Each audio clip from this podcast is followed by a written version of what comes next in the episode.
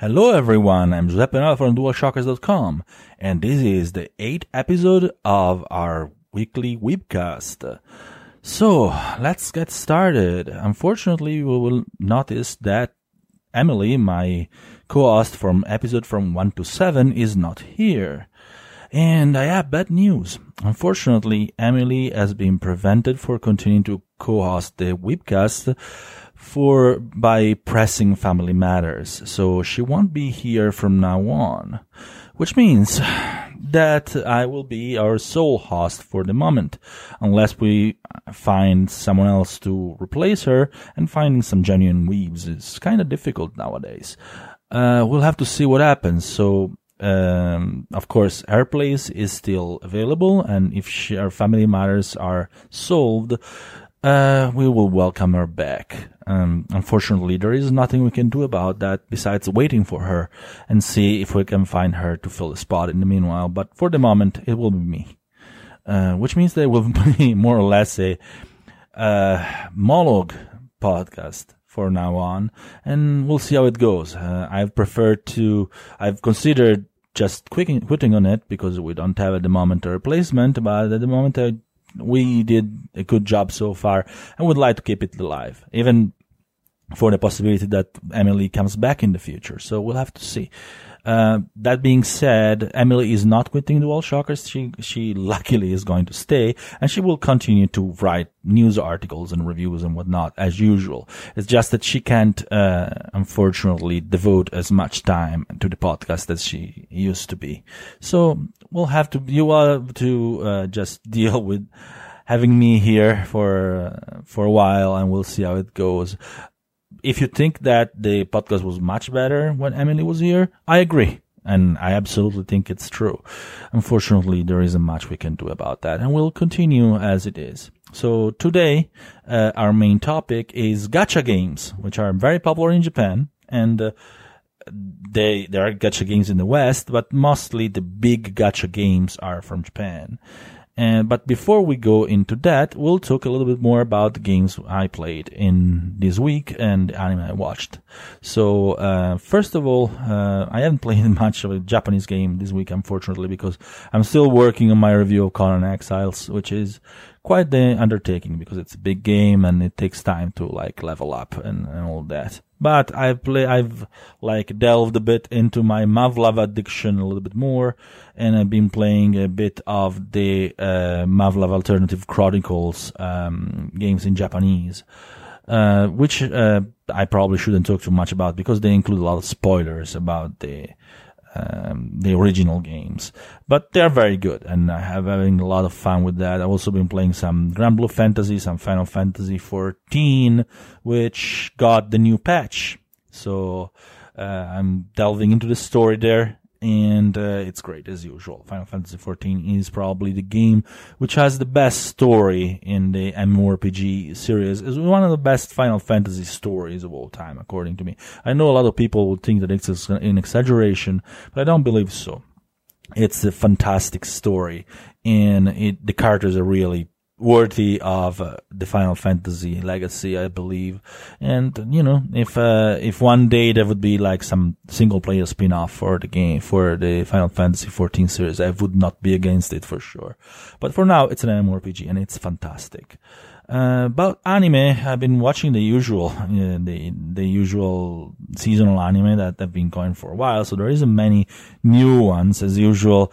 Like uh, uh, Legend of the, of the, Galactic Heroes is absolutely fantastic. Or the whole plethora of romantic anime like uh, uh, Wotakoi and um, Tadakun are are still really good. I've actually been watching. I binged.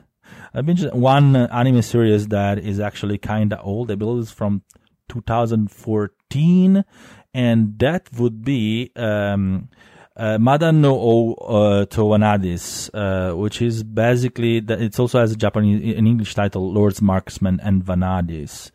Uh, it's from a light novel uh, by uh, Tsukasa Kawaguchi, and uh, it's actually pretty good. I mean, it, okay, pretty good with reserve. the anime is basically kind of like uh, um, kind of like uh, the heroic legend of Arslan, but with less pretty boys and more pretty girls.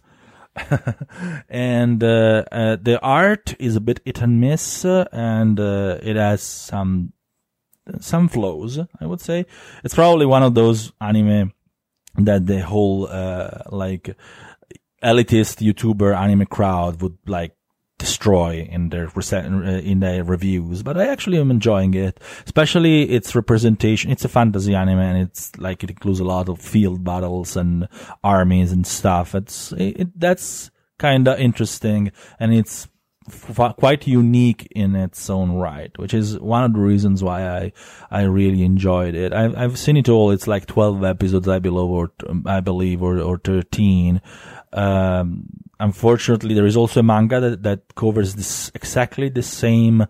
Um, the, it's 13 episodes. There is a manga with 10 volumes that covers exactly the same part of the light novels. Unfortunately, it does not get to the end of the story, which is something I really don't like normally because, you know, you, you're not able to actually see how the story goes on. And I have, I don't have access at the moment to the light novels, but I've heard that the light novels are actually quite a lot better in many ways. But the anime is interesting, and if you like like field battles and you liked uh, Heroic Legend of Arslan, but you would li- you're okay with having less pretty boys and more pretty girls, um, it's it's worth watching, I believe. Um, and uh, that's pretty much it for manga anime. I actually read both the the, the, the manga, binged the, the manga, and re- and watched the anime pretty much during this week. So yeah, it was quite the binging. It was fun. Uh, and if you're into fantasy and you're into uh, like uh, polit- politics, uh, uh, fantasy politics, of course, uh, that's that's an interesting thing to watch. Um, I would advise it with reserve. It's not a super high quality game, so keep that in mind. So, and that's pretty much it. Let's move on to the main topic. The the only I guess the only positive thing of not having Emily here is that we're probably gonna go a little bit shorter with uh with our um, with our podcast and it's not going to be a, a, full hour engagement anymore but honestly i miss her i'm sure you guys will miss her as well but you'll be, you'll be able to find her writing on DualShockers. So in the end, uh, you won't totally miss her, and hopefully she will be back soon. So our main topic today is gacha games and how to survive them, because gacha games are interesting in some ways because they are great like time waster when you have other things to do, like you're working or you just are sitting on a uh, on on the bus or on the train or whatnot and they are actually interesting, especially when they are part of an IP, because they can give you a different outlook on that IP. It, they can actually reveal some parts of the story that are not revealed. Like, for instance, one of my favorite gacha games is Muv-Luv Alternative uh, Strike Frontier, which not only is a game in which the development team of uh, Muv-Luv adds some things that they wouldn't be able to cover in the in the main storyline because they're a little bit too crazy. So they do some crossover stuff and some fan service stuff, but they actually expand on uh, the story in parts that have not been covered, if not in uh, text. So, for instance, this week and last week, uh, there was an event, there was two events that were like a run of events from last year that shown Op- Operation Lucifer in Muv-Luv, that Muv-Luv fans will recognize, and uh, it it is is uh, named a lot of times during in the individual novels, but it's never represented. So you actually see the story of Operation Lucifer on your screen, and it's actually very interesting and very good. And it's a basic of uh, of the story. It's part of the prologue of the story of Muv-Luv Alternative, and uh, it gives you a an extended view on the on the plot. It's also interesting because it inclu- includes characters from the uh, Kimiga no which is the one of the uh, another visual novel by Age, uh, sorry Age. I know it's not pronounced Age. Other than that, many other gacha games uh, have uh, expansion storyline. Some of them are canon, some of them are not, but there are quite a few ga- good gacha games on the market at the moment. Like, of course, one that's very popular is uh, Fate Grand Order by Sony Music Entertainment, and it's uh, imported in the West by Aniplex. Uh, other than that, there is Granblue Fantasy. It's probably the best mobile game I know. Like the story is fantastic and it's really, really big. The art is incredible. The music is by Nobuo Uematsu, so I don't think I need to say much about that. And uh, the uh, the, um, the the game is fully in English and uh, even if it's not actually published in the West, but for some reason they made uh, they they do a full localization and it's available in Japan and uh, it's also fully voice acted, which is kind of uh, kind of rare, especially the story part. To have full voice action, voice acting is pretty pretty big, and uh, it's it's also get, gonna get the Persona Five event really soon, so that's nice. then um, there is uh, Fire Emblem Heroes is another that I played for a while. and unfortunately, kind of like wore me out. Uh, and uh, so I stopped playing it. Uh, it's a decent game. I don't think it stands to par with others like Granblue Fantasy or Fate Grand Order. Um, others, uh, some, not all um, gacha games are mobile like DMM does uh, quite a few ports on PC. There are Granblue Fantasy is also available on PC and browser and stuff. And like for instance, there is uh, Dead or Alive uh, uh, Extreme Venus Vacation, which is only for PC, and it's a gacha game. It's basically a mobile game that runs on PC. Um, and uh, you know, it's so PC is normally the alternative for mobile games. And if you don't have the ability to play them on mobile, sometimes you can also emulate via BlueStacks, for instance. Um, the Android emulator works really well uh, for these games, and that normally also makes them run faster. Since a lot of mobile games, mobile gacha games, have a lot of repetitive tasks like leveling up your cards and stuff. When you do them emulated on PC, it's faster and it's a lot less clunky. Uh, so I, I normally when I when I get a lot into a mobile game, I actually play it more on on on emulation than on Android uh, myself. I don't have an iPhone, so I actually am not an expert on how, how this game works on uh, iOS.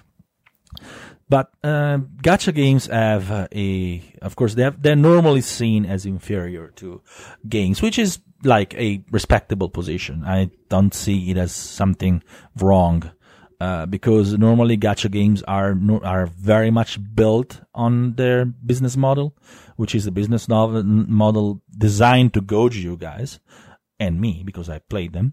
Um, so they're not entirely fair, and uh, they are certainly desi- designed to nickel and dime you guys as much as possible. Which is, you know, they mean they need to make money, so it's understandable in, in a certain point of view. Um, and the gameplay is, is often very simple and often designed to ask you to put as few inputs as possible because it's a distraction. Sometimes it's something that you do while you work. Sometimes it's something that you when you, while you're distracted or doing other things.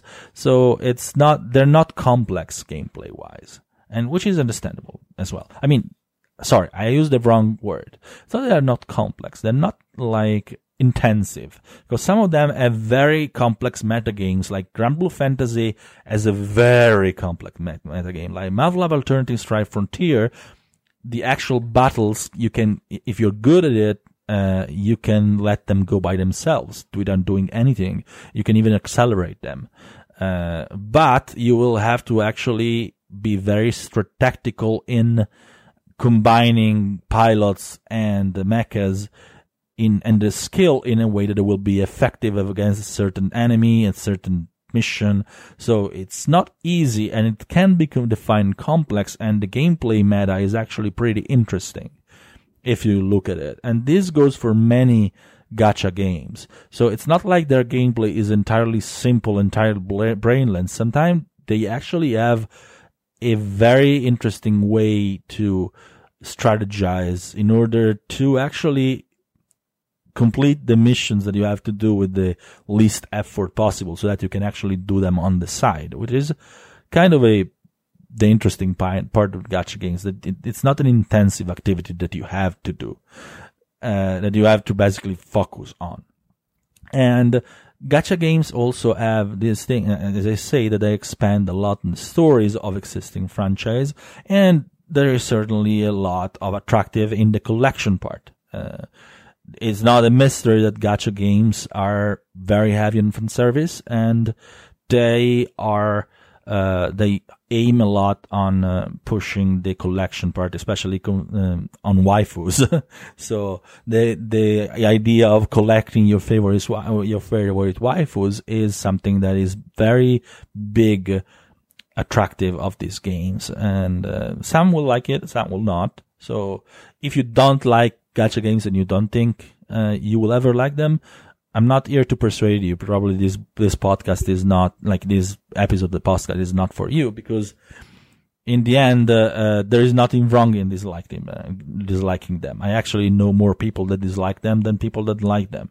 But in the end, if you if you enjoy them, if you're open to them, I think there is something to appreciate. Personally, I hated mobile games until a couple of years ago, more or less when I discovered Grand Granblue Fantasy, which is when I broke into the idea that mobile games can be very good. And now I I play them all the time because I with my job I sometimes don't have time and many gacha games I can play while I'm fighting for DualShockers and that helps me help my levels of stress quite nicely. Thing is that gacha games need to be approached in a certain way, which is why the the title of this podcast, podcast is Gacha Gaming How to Survive Them. Because if you get addicted, you could really destroy your finances and you could really live a very unsatisfying gaming life with them. Meaning that you need to set yourself, I mean, this, this is what works for me. So it may not work for you it's important to set yourself some goals and some precise limits because gacha games, most of them you can play them without spending a single dime, which means that you will just access their basic features. Like for instance, um, um, Dead or Alive Extreme Venus Vacations, I don't spend anything in it because I don't think their their business model is well, business model is pretty standard, but the percentages are ridiculous. So I'm not going to spend forty bucks for a special gacha that has less than 1% chance to give me a, the thing I want. That there is no way. It's simply unfair. In which case I just play it free and I just decide I'm, I'm fine with playing this game for free and uh, I will not worry about what is given only for uh, for money.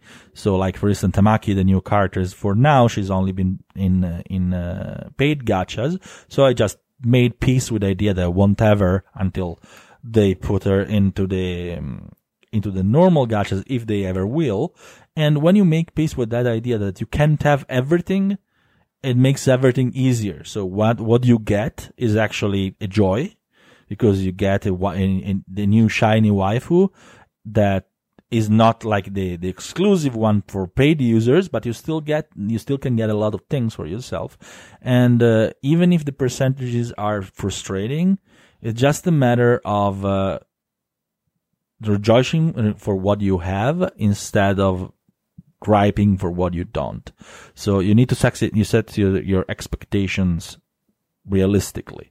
Like if you have a 1% chance of, uh, of getting a super, super rare result, then you have to know that it's gonna take a hundred, statistically a hundred attempts to get one. So just play it without expectations of getting too many super, super rares. And this goes for pretty much all gachas. Even if like different games have different uh, percentages. So some of them are more generous, some of them are less generous. Like for instance, like my, uh, the um, Dead or Alive is probably the least generous gacha game I know. So if you want to play it and if you are a Dead or Alive fan, fan then it's it's an interesting game.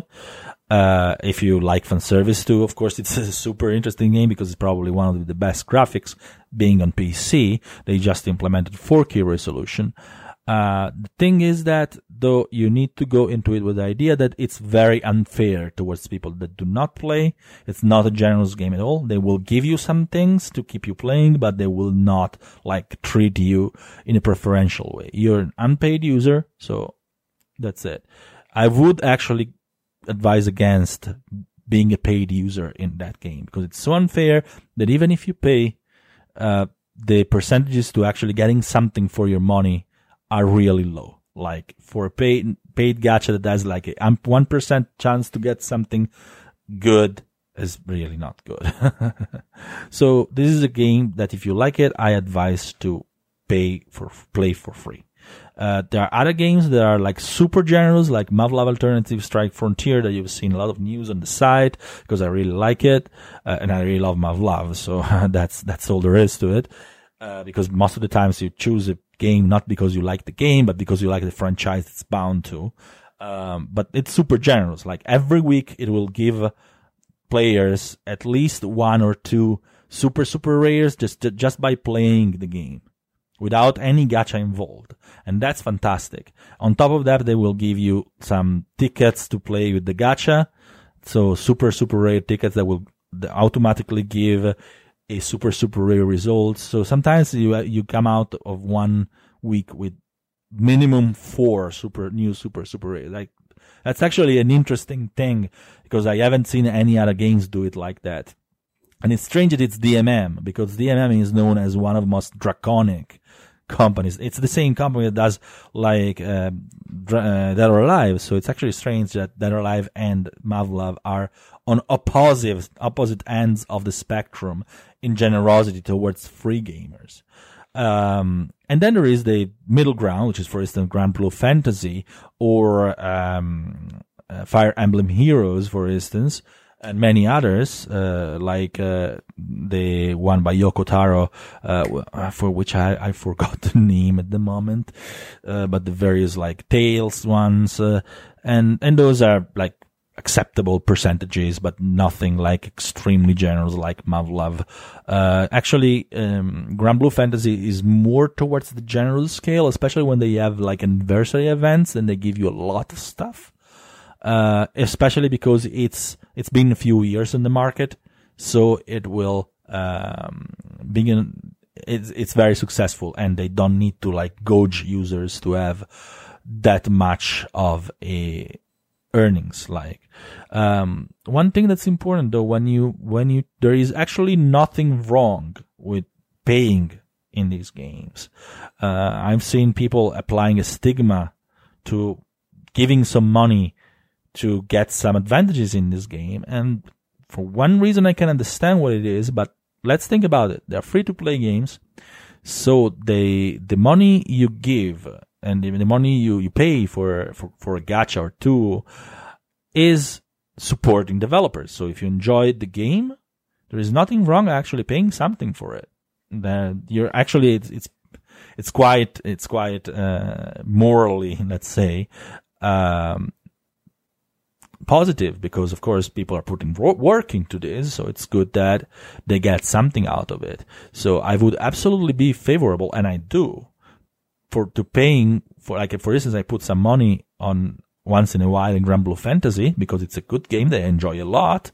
So I like to support its development. I put some money on uh, on Muv-Luv because even if it's already super generous, I appreciate what the developers do. So I like to support them. Of course, I don't want to spend too much money. And this is one of the important uh, parts of surviving gacha games, which is to give yourself limits. Just think about every month how much you can afford paying for gacha games. Personally, my limit for gacha games every month is about uh, 40 bucks, which is 40, 50 bucks, which is the price of a game, like a price of a PC console game. Uh, instead of getting a PC console game, I spend that money on, uh, on gacha games. I actually don't, don't buy any loot boxes on PC and console games because I already pay for those games. So I don't really marry the idea or, or like the idea of spending more on those games. But on the other hand, gacha games I don't pay, I don't pay for them. So, uh, I give myself a 40 bucks normally. Sometimes I go to 50, but that's like uh, very rare. A 40 bucks limit um, on a, on a gacha game uh, on on the gacha games I'm playing, and and I distribute that limit between them. Uh, of course, depending on how much money you make and how much money you feel comfortable paying for those games, then that limit may vary. But of course, you, it depends on you. Uh, I'm I'm thinking. I think I'm talking to other people that they can dis- make decision for uh, their own finances. So you certainly don't need don't need me to teach you or to patronize you on this. You just need to make your own decision and decide what's best for you. Uh, one thing that's important is not to get drawn into the gacha loop, which is that uh, there is a character you really like, and it's in the gacha, and you try the gacha and you don't get it, and you say, "Oh, let's try it again." And you try again and you don't get it. And sp- like uh, statistically, you keep not getting it unless they have this uh, step up mechanic that after a few times you try it, it's you get it, you unlock the character for sure. But those are normally very costly. Like in um, in Muv-Luv, for instance, you need to spend like 200 or 300 dollars to actually get the sure safe drop or Granblue Fantasy to spark a character. It takes a ton of money. So I would, I would go advise against it. That's personally me, but don't get into the loop of one more time because one more time adds up and it adds up really quickly. So, and, and you end up like spending two or three hundred dollars and maybe you don't even get your character at the end. Because for instance, in, um, in, uh, Alive, there is like a, say, a 1.1% chance of getting a character in the most generous gacha they have. And, uh, and 1% chance, it's like 100 attempts for like 30 bucks each. Yeah, not a good thing. Especially if you start like getting really frustrated and, and into it. So yeah, do it once maybe uh, up to your limit.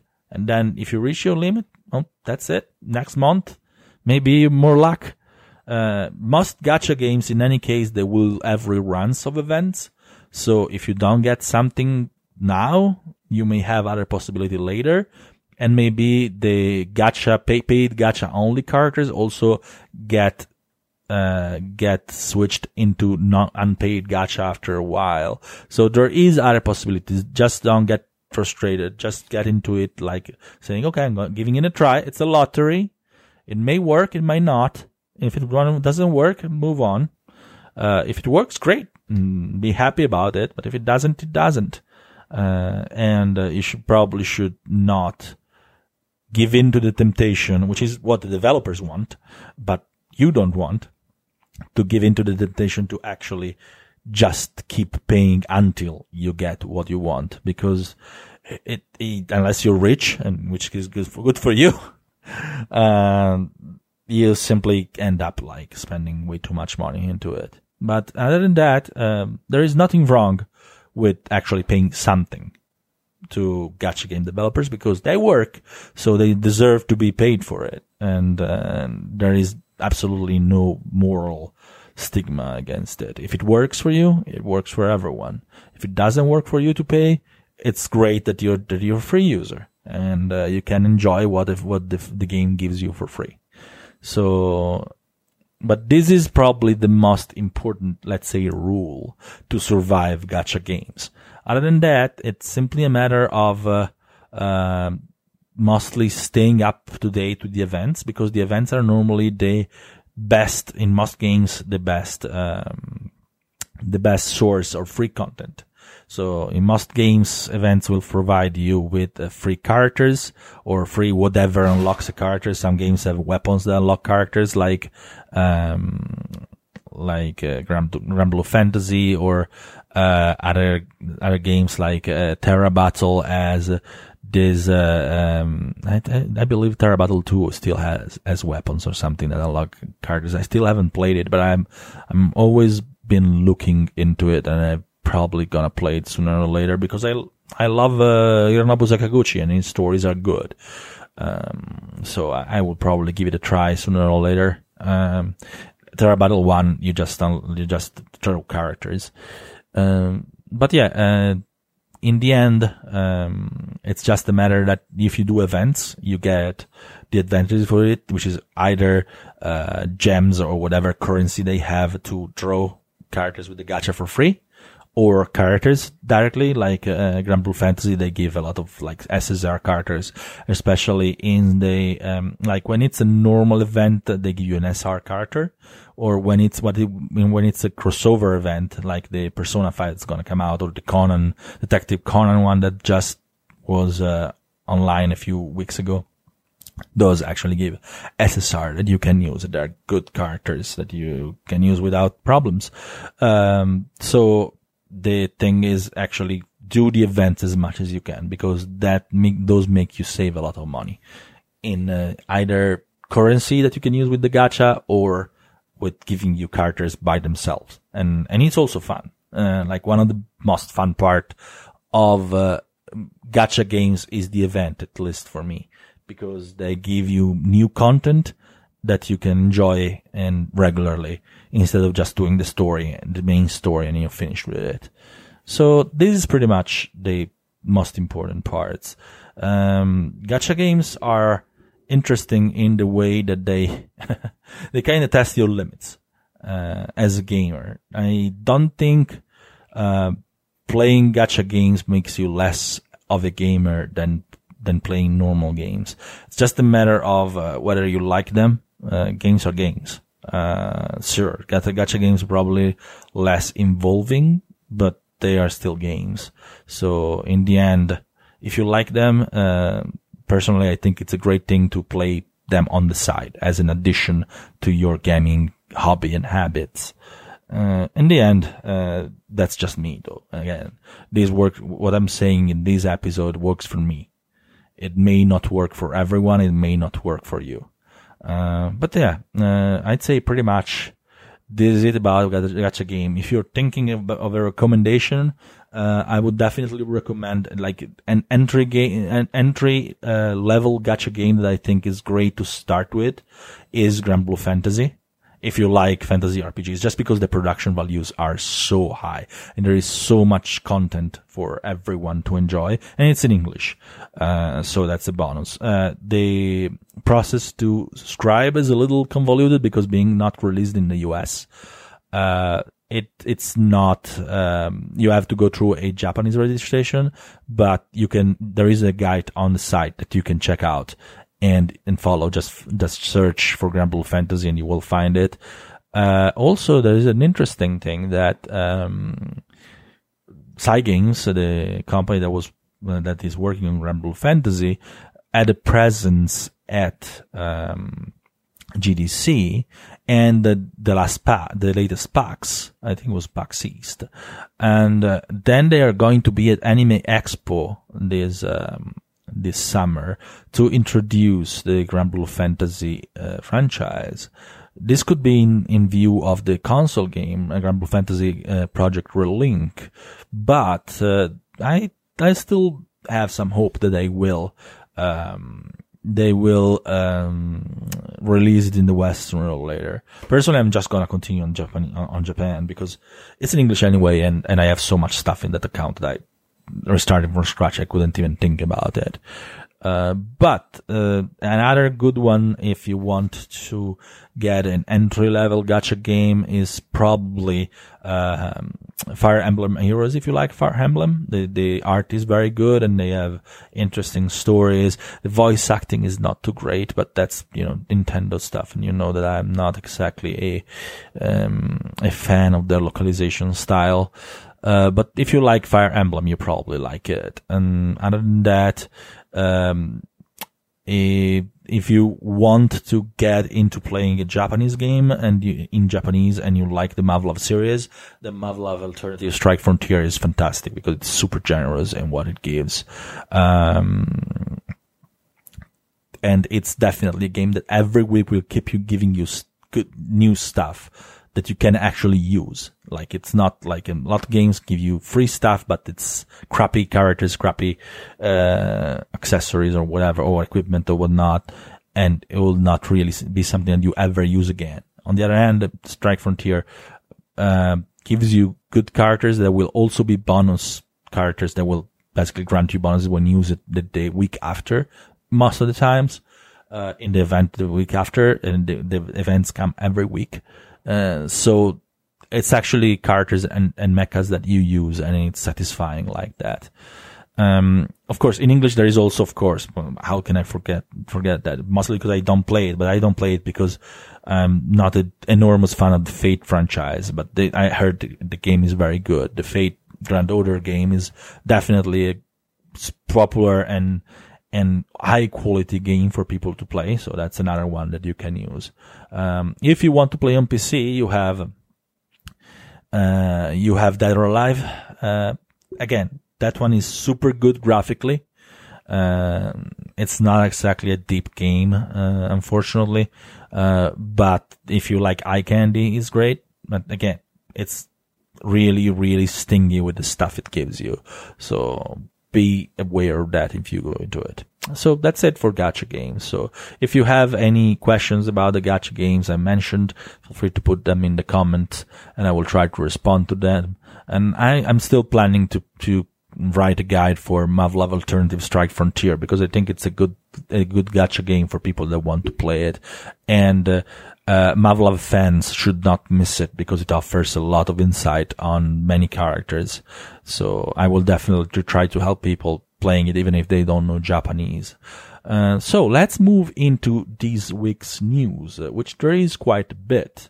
Let's start from uh, the earlier. So Valkyria Chronicles 4 got a premium edition from for the West, which has some really interesting stuff for the price. It's actually for once, like this is kind of a miracle.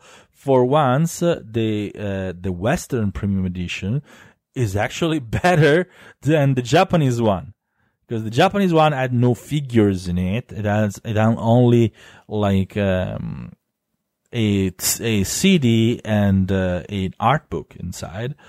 So it was kind of, it wasn't bad. We have an unboxing video on the side, so it's not, it wasn't a terrible edition, but it wasn't for a 10th anniversary. Well, it wasn't great. Um, but other than that, in the, in the Brit, in the English one, we have a vinyl figure of the tank, of the hero tank, of the, the, the Affen, and it looks fantastic. Like I'm definitely considering buying this one because it honestly looks really good. I actually don't know how big it is, but it it's really really good looking. I'm definitely gonna gonna consider buying it, and I will end up with two collection edition of the game.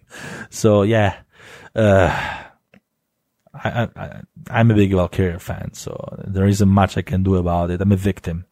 Just help me, AAA. Uh, other than that, uh, let's move on.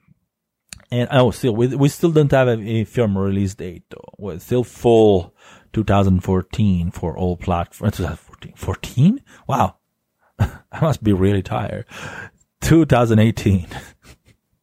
I wish it was still for 2014. I would be four years younger. Anyway, this was super good news.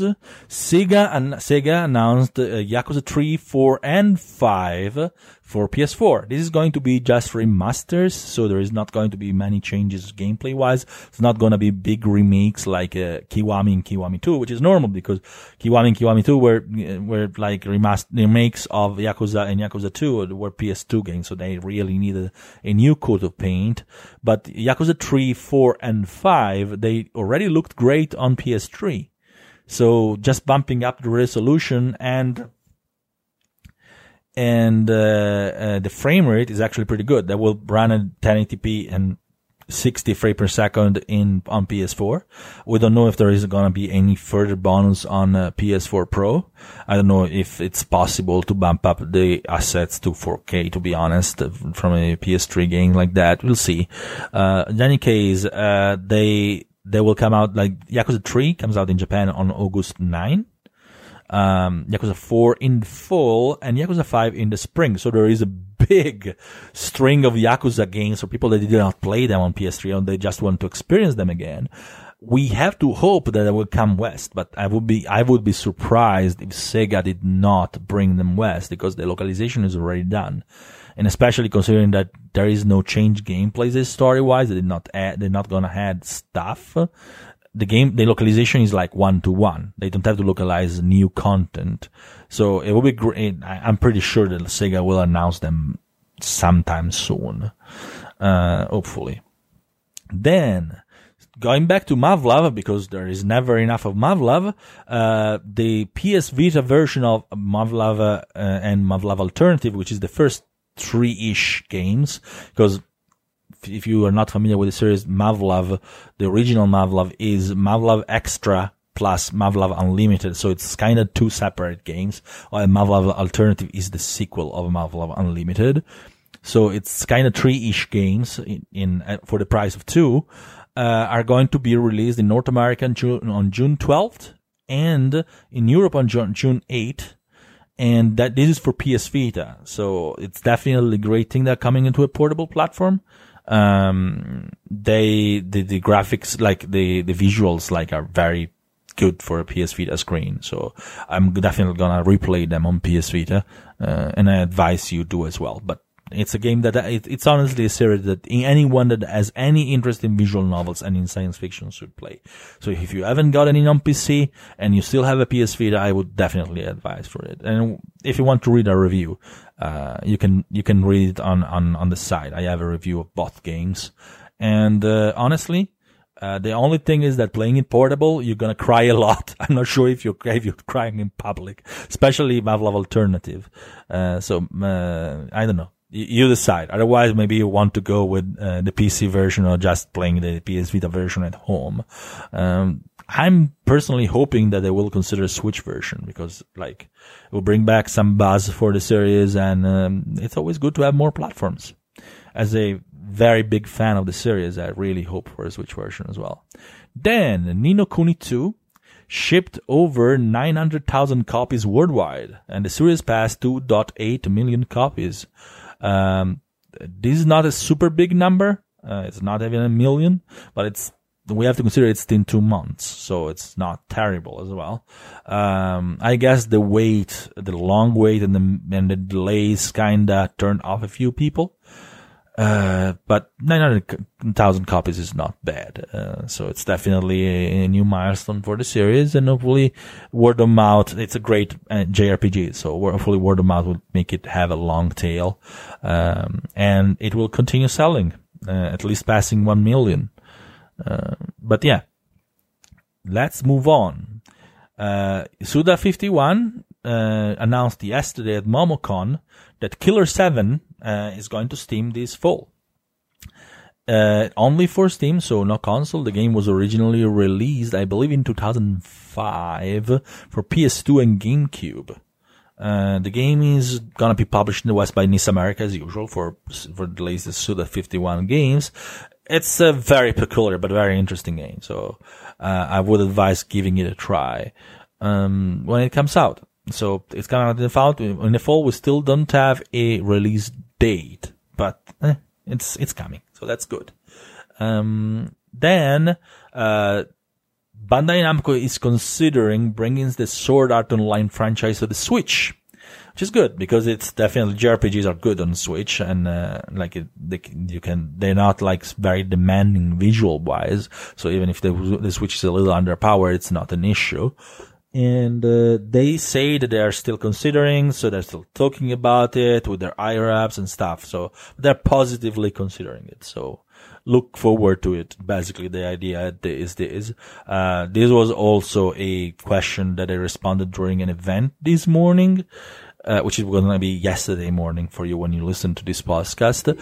So, uh, this thing, this kind of question and answers that are like pick the questions they answer, which means that if they didn't want to kind of tease, they wouldn't have picked that question pretty much. So I expect an announcement in this year or at least the next Sword Art Online, online game to come to the Switch like by default. Uh, I remember asking Yosuke Futami, the uh, the producer of the, the franchise, um, in Tokyo in September last year uh, about Switch version. They simply told me that they did not bring uh, Fatal Bullet to the Switch because it was too late. Because they they were already been working on the game for a while when the Switch was even announced. So they simply didn't make it in time, but they still could bring some ports of older games since they've been done with by doing it with PC as well, and they could just bring by default the newer games, which is good. Uh, Switch could definitely use some more JRPGs. And then, last but not least, this is kind of Japanese and kind of not. Uh, because you probably know that there is this big hubbub about uh, female protagonists and whatnot in in uh, Battlefield 5 by DICE.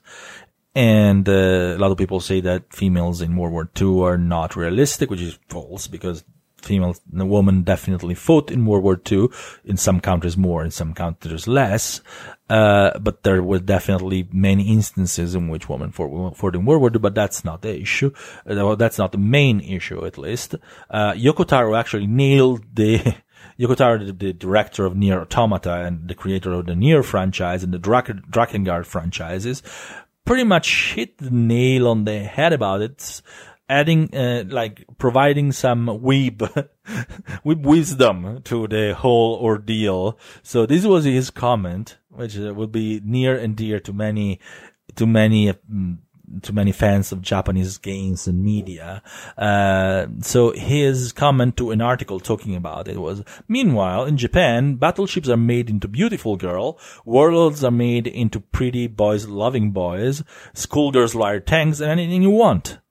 So this is the whole thing, uh, which is very important in Japanese, uh, in the Japanese philosophy of making games, which is you don't need to be accurate when it's creative and it's fun. Uh, even if woman in uh, World War II was not accurate, and it is accurate, but even if it wasn't, it doesn't matter because, like, look at Japanese games. Okay, you have a Kantai collection in which girl, uh, Strike Witches, in which girls are hybridized with battleships or, or, uh, or World War II planes. I'm not into it, but a lot of people like it. Or you have like the whole, the old Sengoku Basara and uh, the whole um, Samurai Warriors franchises that there probably couldn't be more liberties taken on the whole Sengoku era in Japan uh, or even worse, like the, the whole, they all like be all, uh, like the, the whole, uh, warlord, otaku and fujoshi, uh, passion.